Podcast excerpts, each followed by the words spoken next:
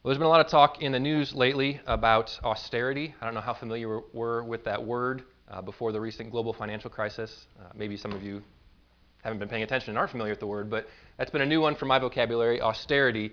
Uh, as countries like Greece and Italy have been uh, being forced by the European Union to pass these austerity packages where they're having to cut these lavish programs that they've had for a while where people have been able to uh, just live off of debt. The state's been borrowing lots of money, spending lavishly, caring for people in these uh, sweetheart deals. Uh, and now these, the, the reality is hit. They've realized that they can't keep living like this, and they're having to make tough decisions, cutting these lavish programs, uh, the funding for things, and changing their lifestyle. Uh, it's not just a conversation that's happening in Europe, but it's happening in our country, uh, in our state. We're having to make these hard decisions and, and realize we can't keep spending lavishly. We have to cut back. What's the bare essentials? What's practical? What's, uh, what's worth spending our money on and getting rid of everything extraneous and extravagant? Uh, now, that's really good economic sense. That makes really good economic sense. that's a very good principle to, to look at where the money is going and say, what is, where are we getting the most bang for our buck? What is practical? What is going to achieve results? Anything that's lavish or extravagant, let's get rid of it. Okay, that works well in the financial sector of life. Uh, one of the dangers for some of us is to say, well, that works really well with the bank account, and so I'm going to import those principles into the rest of life as well. So we hold on to these principles that work well financially, and we start to think these are valuable guiding lights for the way to live our lives. Uh, we'll say, don't go overboard. Everything in moderation. Waste not, want not. Let's be practical, frugal, not extravagant, not frivolous. Now, again, those are really good words of advice, very good proverbs when it comes to your bank account but it can be devastating if you apply those rules to your relationship with Jesus. So, this might be a surprise for you today. This passage might be hard for you today, but one of the things we're going to see is that Jesus loves extravagance. Okay? Jesus loves lavish worship. If you've got your Bibles today, will you turn to Mark 14? If you want to use the pew ones in front, in front of you, the red ones, it's page 685. We're picking up the story of the life of Jesus. We're continuing his final week on earth before he is crucified and raised from the dead. And we're on Wednesday. So just two days until he's going to be crucified. Chapter 14 picks up with the high priest, with the chief priests and uh, the, the leaders plotting how are we going to kill Jesus? How are we going to get him uh, by secrecy and to, to take him away from the crowds and all the popular support he's got and kill him. And as we look at chapter 14, we see the story of the chief priests and Judas working together to hand Jesus over for him to be killed. But in the middle of this story of the chief priests and Judas, we see this other story of a woman who demonstrates lavish worship, extravagance, extraordinary devotion to Jesus.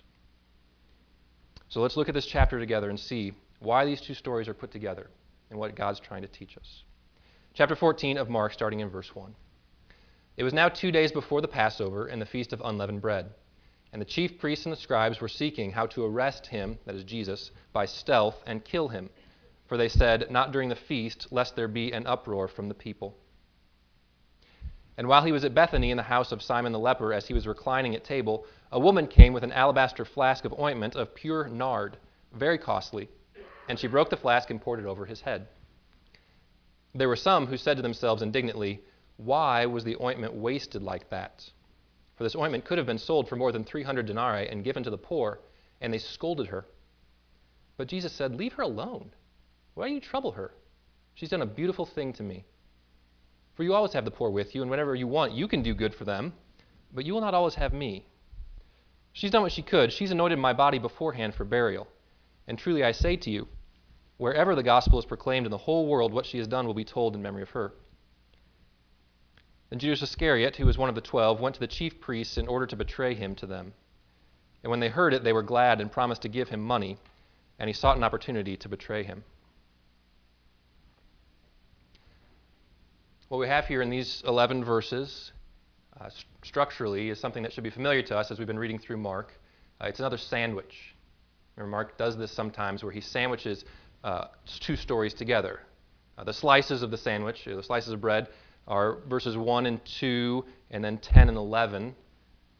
The story of, of uh, the outer story of the chief priests and Judas working together to get Jesus killed. And, and you could read them right in order and not miss anything. You could read verses 1 and 2 and jump right down to 10 and 11, and it tells a coherent story, a very simple story, how the chief priests were looking to get somebody to betray Jesus, and then Judas provided that. And in fact, if you were to read the parallel story in Luke chapter 22, that's exactly what you find. No middle story about what's happening with this woman. The inner story, though, verses 3 through 9, Mark shoves that in between the, the sandwich, between the slices of bread. It's the meat of the sandwich. It means we should be paying attention to it. And actually, this section here, verses 3 through 9, is a flashback. It's not happening at the same period of time. We know that because the parallel account in John 12 places it the day before Palm Sunday.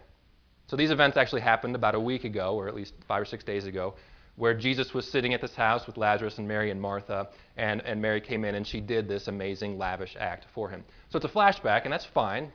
Mark just takes that story and he tells us in flashback form in between these other uh, sandwiches, uh, slices of bread, and he puts them together. Now, it's important to notice that because he's doing something intentionally, saying, look at these two stories together. Make a comparison between the chief priest and Judas and this woman in her lavish worship.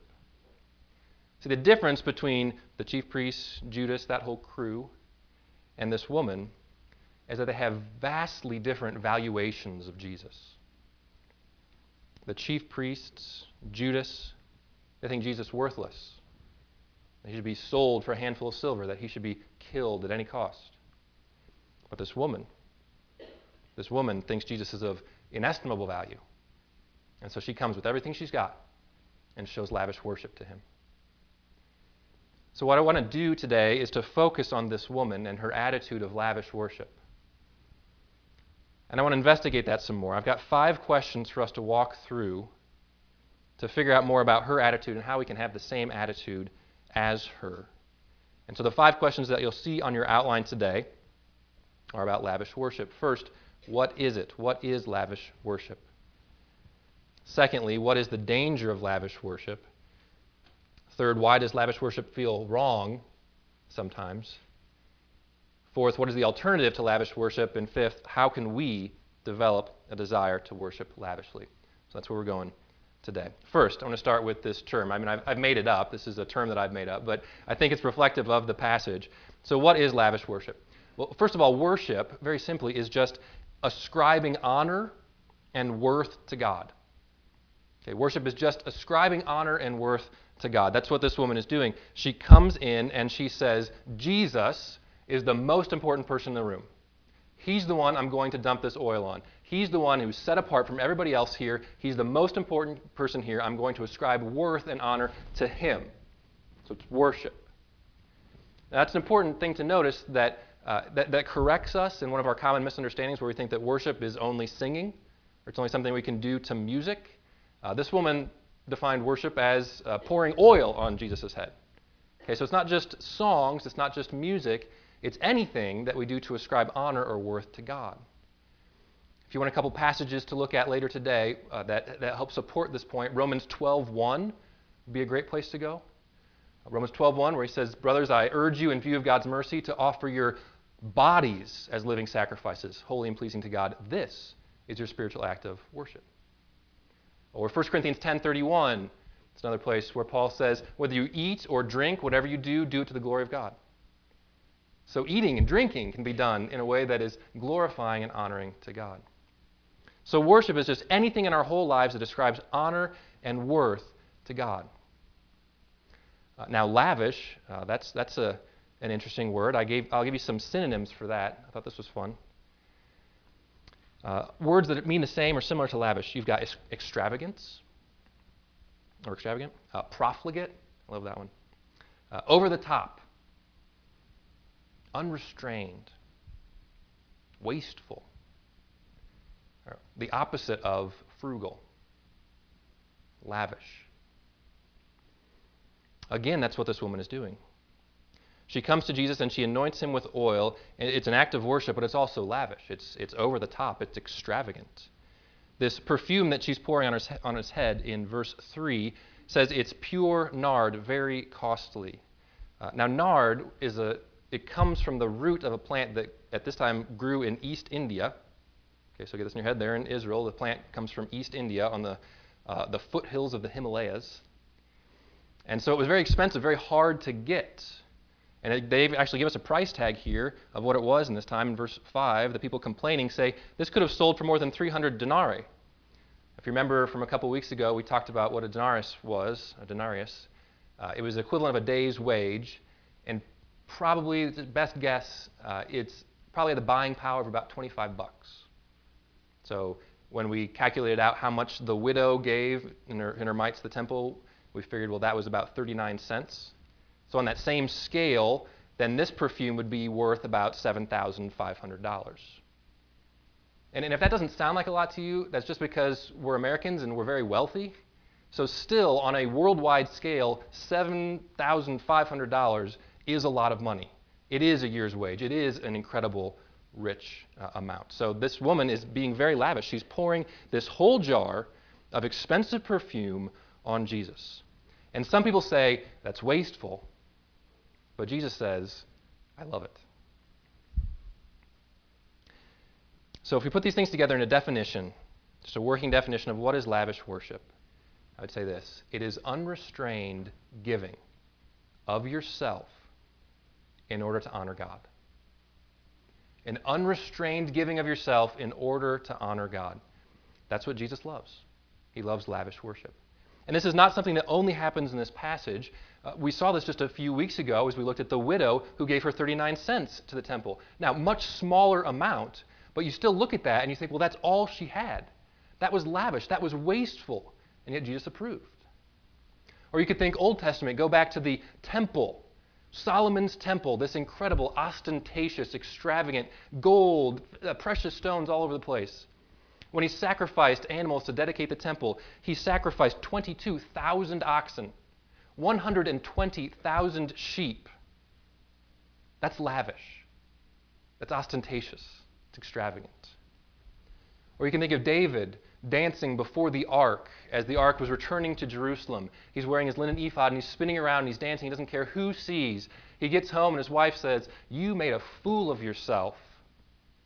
And he says, I'll get even more undignified than this because I'm not dancing for the people, I'm worshiping my Lord. This is what God loves. He loves all out, extravagant, over the top demonstrations of worship. Now, what is the danger of lavish worship? That's what it is. It's an unrestrained giving of yourself to honor God. What's the danger of it? Well, we open ourselves up to criticism. I didn't say it was a valid danger, but it's a. I mean, we, we feel this. We open ourselves up to criticism. You look in verse 3, this woman does a beautiful thing. She does this, uh, this expression of lavish worship, pouring the oil on his head, and immediately you get folks in verse 4 saying, Why did she do this? They're criticizing her to herself. They start out mumbling to themselves indignantly, and by the end, they're scolding her, saying, How dare you waste all of this money on this, this symbolic, impractical, over the top action. And, and, the really sad thing uh, this week is that as I read this passage, I totally found myself identifying with these guys. Uh, you know, this, this is me. I mean, this, this is my history. I remember hearing about a church plant, a, a new church plant. They didn't have a building, they didn't have anything, uh, and, and they were talking about the vision of their church and what they wanted to be. And, and the pastor said that he had seen this statue, this bronze statue of Jesus washing the feet of a disciple. And he said, You know, that's the ethos I want in our church. I want that sort of servant leadership to be permeating our church. And I would love someday down the road for us to have a statue like that in our church. Now, you're not going to have it for a while because it's cost $40,000. Pretty, pretty pricey. Well, just a few weeks after that, someone had heard that he said this, they got an anonymous check for $40,000 and they bought the statue. And I thought, how ridiculous. You are a brand new church plant. You don't even have a building. What could you do with $40,000? And it's not just that church. It's kind of my attitude towards churches a lot. I see what people are doing. I see their big Christmas programs or a new building or the things they're spending their time and money on. And my instinct is to say, what are they doing? Don't they realize the effective things they could be accomplishing for the gospel? They're wasting their money. And I thought I was being pretty holy in that criticism. And then I realized I'm the bad guy in this passage. That's what the bad guys are saying. And what Jesus says to people like me is leave them alone. Leave them alone. They've chosen to honor me in this way. And it's not for you, Dan, to be the judge and jury on whether or not that is what I like. The, the thrust of verse 7 here is really Jesus saying to the criticizers, you have to be responsible for you. Notice all the times you shows up in verse 7. He says, You always have the poor with you. Whenever you want, you can do good for them. Don't sit there and say, oh, look at all the good these people could be doing for the poor. It's a lot easier to criticize other people for not doing good than it is for you to get off your hand and go do good. And so Jesus says, you focus on you. Now, I recognize that some of you are not like me. Some of you probably are, and, and this, that one's hitting, so let it hit there. Uh, but some of you aren't. Some of you are on the other side. You're more like the woman uh, who wants to do the lavish worship, and yet you're afraid of the criticism. You recognize that this danger is there, that there's people like me hanging out, ready to tell you that was a bad move. You know, you, you might be afraid uh, to express yourself in the worship times that we have at church. Uh, you might be afraid to sing loudly or to raise your hands or clap or whatever it is you feel like doing because you think there's going to be someone standing next to you who's going to criticize you and say that's not a valid expression of worship. Um, you might really want to share with somebody something that you got out of the Word this morning, something that really meant a lot to you, but you're afraid that if you, if you really open yourself up that way and you really share with them what's going on in your heart, if they just give you that look of, of criticism or questioning or, or why do you care so much, it's going to shut you down. You might really want to be sold out for Jesus in every area of your life, but you're just a little afraid of what people are going to say about you if you end up being that ostentatious, extravagant, passionate person. And so for you, I want you to be encouraged by Jesus today. And let Him encourage you because He loves that sort of thing. He loves extravagant worship. He loves you being passionate and giving everything you've got to Him. He loves you stepping out in faith and being willing to be criticized by other people because only His opinion matters. And I'm going to try really hard to stop being a barrier in your way from doing that. Now, what is lavish worship? It's an unrestrained giving of yourself in order to honor God. We can shy away from it because of criticism, either giving or receiving. Uh, third, now, and I want to speak again to the dominant culture of our church, why does lavish worship feel wrong? So, for some of you, it doesn't feel wrong. You're like, feels like the best thing in the world. Great. This is an easy one for you. Uh, but for the rest of us, sometimes lavish worship feels wrong. Uh, for those of us who are frugal and reserved and Midwestern and engineers and children of the Depression, uh, we, uh, you know, who have that sort of culture, we resist extravagance. We, we sit right there with these guys and say, what a waste. Why do we do that? Why does it feel wrong?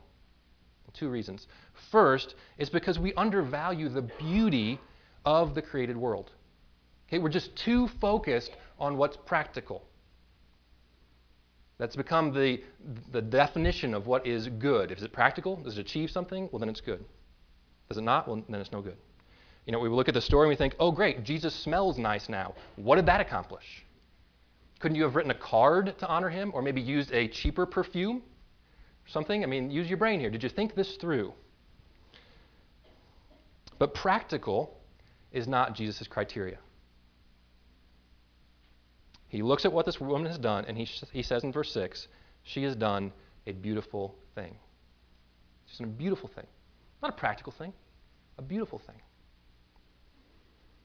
It doesn't accomplish anything, but it's a beautiful experience. See, to be godly does not mean that we have to let go of beauty, that we can't enjoy the created world. To be godly doesn't mean that we have to be practical all the time. Uh, the best meal that I've ever eaten was thoroughly impractical. Uh, when, when, I was in seminary, uh, Jen and I had some, some, friends who babysat our kids every week, uh, I think a couple times a week, while she took a class with me. And they just did it for us because they lived near us and they were, they were nice. So at the end of the semester, we decided we'd take them out to a nice dinner. And for us at that time, it was a really nice dinner.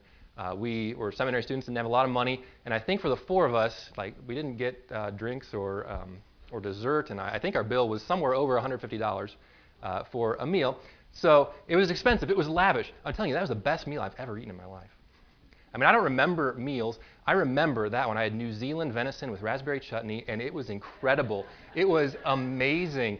And, and I just, oh, it was so good. I mean, and, and so I praise God for that meal. I mean, literally, I praise God for that meal. I thank Him for the beauty of taste buds and food and the, uh, the richness of that experience. You know, He's made us as created people in a physical world, and one of the things He wants to do is to enjoy it. And if you think that's crazy, then here's another assignment. Read 1 Timothy 4, verses 1 through 4. Okay, you just check that one out. God says, enjoy food. He says, get married. It's a false teaching from the devil to say that, that godliness means uh, dour faced, hiding out, not enjoying anything in this life. See, one of our problems with giving Jesus lavish worship is we've just got a problem with lavishness in general. We've got a problem with enjoying the created world. And sometimes that gets in the way of us appreciating and demonstrating the worth of Jesus. Uh, the second thing that can be a hindrance for us in giving lavish worship is that we just undervalue the worth of Jesus. Okay, so sometimes we don't worship lavishly because we don't appreciate the way the physical world brings joy, but sometimes we don't worship Jesus lavishly because we just don't think he's worth it. Uh, we don't think that he's worthy of an outrageous, over the top display of affection in verse 8, Jesus points out that this woman sees something that no one else saw. He says, She has done what she could. She anointed my body beforehand for burial. Or she anticipated beforehand that he would die and be buried. He said, This woman was looking at Jesus. Okay, she saw him clearly. Nobody else saw Jesus clearly. She saw he was headed to the cross. She saw that he was going to die and that she needed to mark him out in this um, in this perfume spectacle, anointing him for burial in this honoring way. She saw that. Everybody else was looking at the money. Uh, and, the, and the poor. They looked at, at the money and they saw that's, a hun- that's, that's 300 denarii. That's a lot of money. We could do a lot of good for the poor. This woman wasn't looking at the money first, she looked at Jesus first. She looked at Jesus. She saw Jesus is of infinite worth. He's going to die for me. That's where he's headed. He's worth everything I've got. And so she gave him what she had. See that phrase there in verse 8? She has done what she could. Literally, she, done, she did what she had. It's the same phrase for the widow uh, who gave her final pennies. She gave what she had. It's the same thing Jesus demanded of the rich young ruler in chapter 10 give what you have away. This is Jesus wants. He wants us to see him, to see his infinite value, his infinite worth, and say, compared with that, everything I've got is not worth anything. Of course I'll sacrifice this bottle of perfume that's worth $7,000. It's, it's nothing compared with the worth of Jesus. Now, this is not to say that we aren't to help the poor. Okay? I need to say that here because that's, a, that's a, a misinterpretation of this passage. Jesus is not saying don't help the poor, but he's saying it's about priority. Are you looking first at the poor or are you looking first at Jesus? Is Jesus the most important thing or is money or helping people or any other thing? Right? He's saying put Jesus first, everything else falls into place. This is a lot like uh, that, that really great teaching about marriage, right? If you want to really love your children, you better love your spouse. Like if you, if you really want to bless your kids, then you actually need to love your spouse more than you love your children maybe that's new to you. That, I mean, that shouldn't be new to you. That's, that's an important biblical principle. If you love your kids more than you love your spouse, that's going to be bad for your children because your marriage will disintegrate and your kids need a healthy marriage. But if you love your spouse more than you love your children, then it's good for your kids because you'll have a healthy marriage with your spouse and a great place in which to raise your family. Right? Same principle. Love Jesus first. Love him more than the poor And in doing that, you will love the poor. Because if you've got a heart that is uh, consumed with worship and love for Christ, you're going to overflow with compassion and mercy for the poor.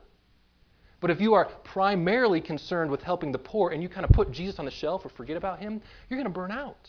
You're not going to really love the poor. You're not going to be able to sustain that over the long haul. See, if you want to be practical, I mean, I know we're practical people, so you want to be practical, here's an application. To the extent that you get lavish worship of Jesus built into the center of your life, everything else will get better. To the extent that you get Jesus in the center of your life, everything else will get better. See, this is a thoroughly practical message because we were designed to worship God. We were designed to give Jesus everything. And if we don't do that, then we're out of whack. You know, the, the solar system works really well because the sun is at the center.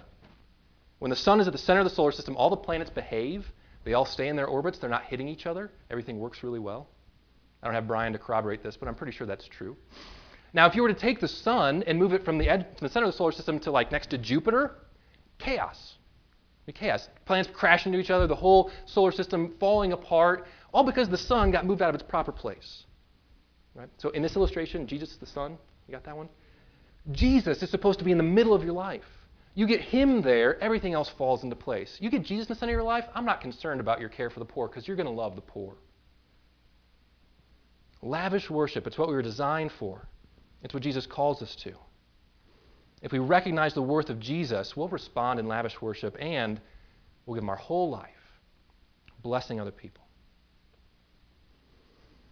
Lavish worship, it's the unrestrained giving of yourself to honor God. We can be afraid of it because of criticism we can think it's wrong because we don't appreciate the beauty of the created world or we don't value Jesus enough.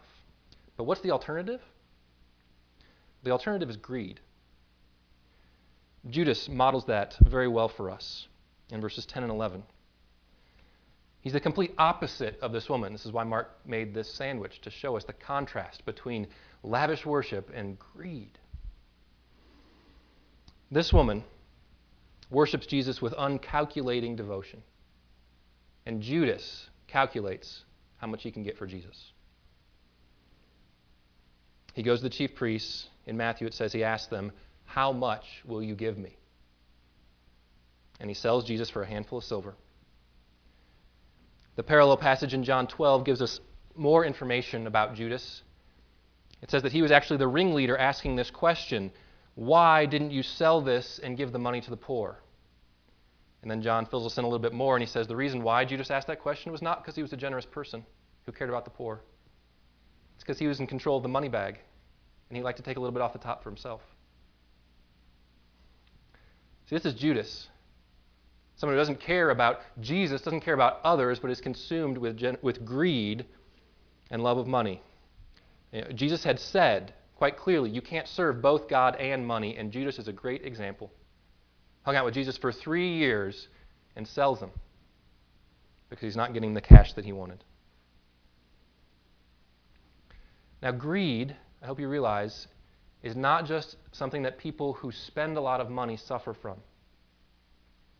You can be greedy and demonstrate that greed by spending lots of money and getting lots of stuff for yourself, or you can be greedy by never spending your money and hoarding it and just liking the, the numbers in your bank account rise and piling up. You can be like Scrooge McDuck, just loving to swim in your giant pile of coins. And I just love the money. I don't buy anything with it, I just like to have it. it brings me comfort and security. But either way, it's the exact opposite of lavish worship. Lavish worship is an, a posture of generosity, of, of, expansiveness, of giving of yourself to something bigger than yourself. And when you do that, it makes you bigger. It makes you more generous and more expansive. It makes you more like Jesus. But greed, whether it's greed that's focused on spending money for yourself or hoarding money for yourself, it makes you smaller. It, it takes you inward. You're excluding yourself from other people, from God. You're becoming more selfish, uh, more greedy, more small minded, so that you can end up trading Jesus for 30 pieces of silver. So here's another thing for you to think about this afternoon a question for you. Which direction are you headed? You can be headed towards lavish worship more and more, or you can be headed towards greed and selfishness and smallness. Which way are you going? Are you more and more like this woman, more generous, more inclined to give extravagantly of yourself to God and then to others? Or are you becoming more and more small minded, more selfish, more mean, more uh, tight fisted? Which direction are you heading? Judas traded Jesus for a handful of coins, and I don't want you to do that. And you don't either. So, how do we develop that? Question five How do we develop a desire to worship Jesus lavishly? We look at the lavish love of Jesus at the cross. If you want to develop a desire to worship lavishly, you just need to look at the cross. The cross is everywhere in, in this passage, it's, it's, hiding in the, in the wings. Uh, in verse 1, it says that they were seeking to kill him, right? We know they're trying to kill him. They're going to kill him on the cross. Verse 8, she's anointing him beforehand for his burial. Why, he, why is he anointing for burial? Because he's going to die. Uh, verse uh, 10 and 11, Judas is going to hand Jesus over. What's the result of that? Jesus is going to die on the cross. See, it's everywhere in this passage, and that is what motivates us to worship Jesus lavishly. When we see the beauty of the lavish love of God demonstrated to us in the cross. Right? here's the facts, right? Remember the facts. We deserve to die. We sinned. We uh, are enemies of God. And because of that rebellion, we deserve death. Not just death at the end of our lives and then nothingness, but death at the end of our lives and then judgment, eternal punishment for our infinite rebellion against our Creator. That's what we deserved. But God, because of the great love He had while we were still His enemies, He died for us. That is, He sent Jesus to die for us. Jesus said, I've got this one. They're all enemies. They're all deserving of death. But I've got this one. I'm going to step in. I'm going to give my life for them. And Jesus gives his life. That's what he gives. Do you see this? Jesus is not showing up at our doorstep saying, Here's a $7,500 worth of perfume. Here's, here's my gift for you. No, he gives his life. He gives his life, his perfect life the infinite Son of God, the second person of the Trinity, living in perfect love and harmony and glory with God the Father, God the Son, from all eternity, he gave that life for you. And do you see what a waste that was? What an extravagance, what an over the top gift that is. Jesus giving his life for yours. Him laying down his perfect life for rebels like you and me. Except it wasn't a waste. It was the most beautiful thing in the world. Right? And, and when you see that, when you see the beauty of the lavish love of Jesus for you, when you finally realize you don't deserve this at all, and yet He's given it to you, well, then your heart overflows with worship. That's where it comes from. So I want to caution you not to try to use a shortcut I don't want you to, to start at point number one and say, Jesus loves lavish worship. Shortcut, I'm going to start doing that. Uh, Jesus, God wants money, I'll give him lots of money. Uh, God wants lots of ostentatious displays of worship. I can do that. I can do that. I can be over the top. God doesn't want your money. He doesn't want your animals. He doesn't want your statues. He doesn't want, you know, he doesn't want those things unless he has your heart. Okay? So get the order right. Look at the cross. Be overcome with the lavish love of Jesus for you. Let that well up in your heart to then worship Him. Don't think that you can buy Him with your actions. I want to close practically again. Three ways this week that I came up with that you might be able to demonstrate this lavish worship. So you've looked at the cross, You've seen the glory of Jesus. You love him. You want to demonstrate for him how much you love him. You want to tell other people. You want to let go, be extravagant, over the top. How can you do that this week? Here's some ideas. First, you could be lavish in your time, in the time that you spend with Jesus. Uh, go ahead and turn off the TV this week. You've got my permission. Nobody was making you watch it anyway. Uh, turn off the TV. Pick up a Bible one night. Just, just read it. Take some time. Read, read the Word of God. Take a little time to pray. Maybe journal something or, or talk with somebody else. about what you're learning? That's not really that extravagant, but for some of us, it's a big step. Be lavish in your time. Give Jesus your time. Say, I love you. I want to be with you. Have a little date night. That's not too weird for you. Uh, secondly, uh, you can be lavish in your words this week, lavish in your testimony. You've received a, ph- a phenomenal gift. It, you, you have. You've been changed. I know it. You've been changed by the gospel of Jesus. It's changed your life. Don't hoard that. Don't, don't be so afraid of the criticism you're going to get from other people uh, that you're not willing to tell them passionately, even, that Jesus is the most important person in my life. I love him even more than my spouse. Uh, he's changed me. Or I've read something in the Bible today, and, and it, it, was, it really spoke to me. Someone asks you, uh, How are you doing today? Think, say, Great. I was just reading this morning in Proverbs, and I read this verse, and it was just really good this morning. You be lavish in your words. Tell people about Jesus. Let people into the reality of your inner life. Like, I know that you love Jesus, okay? I know you. I know you love Jesus. Let other people know you love Jesus. Be lavish in that. Uh, third, we can be lavish in our emotions. This might be hard for some of us. Uh, it's okay to cry. It's okay, like when you're praying, to, to cry. Like that can happen. That's all right. Uh, I don't intentionally try to model that for you up here, but I do that sometimes. You've caught me. It's okay to be passionate about your relationship with Jesus and to, and to let your emotions go. It's okay to be really excited about something and to tell people that you're really excited about it. If you do get moved in music uh, and, and you want to move your body and raise your hands or clap or kneel or do something, do it. Okay? It's fine. Jesus loves you listening to the Spirit and responding in whatever ways you can demonstrate your love for Him. Just be over the top. Okay, I'm not concerned that we're going to go too far with this.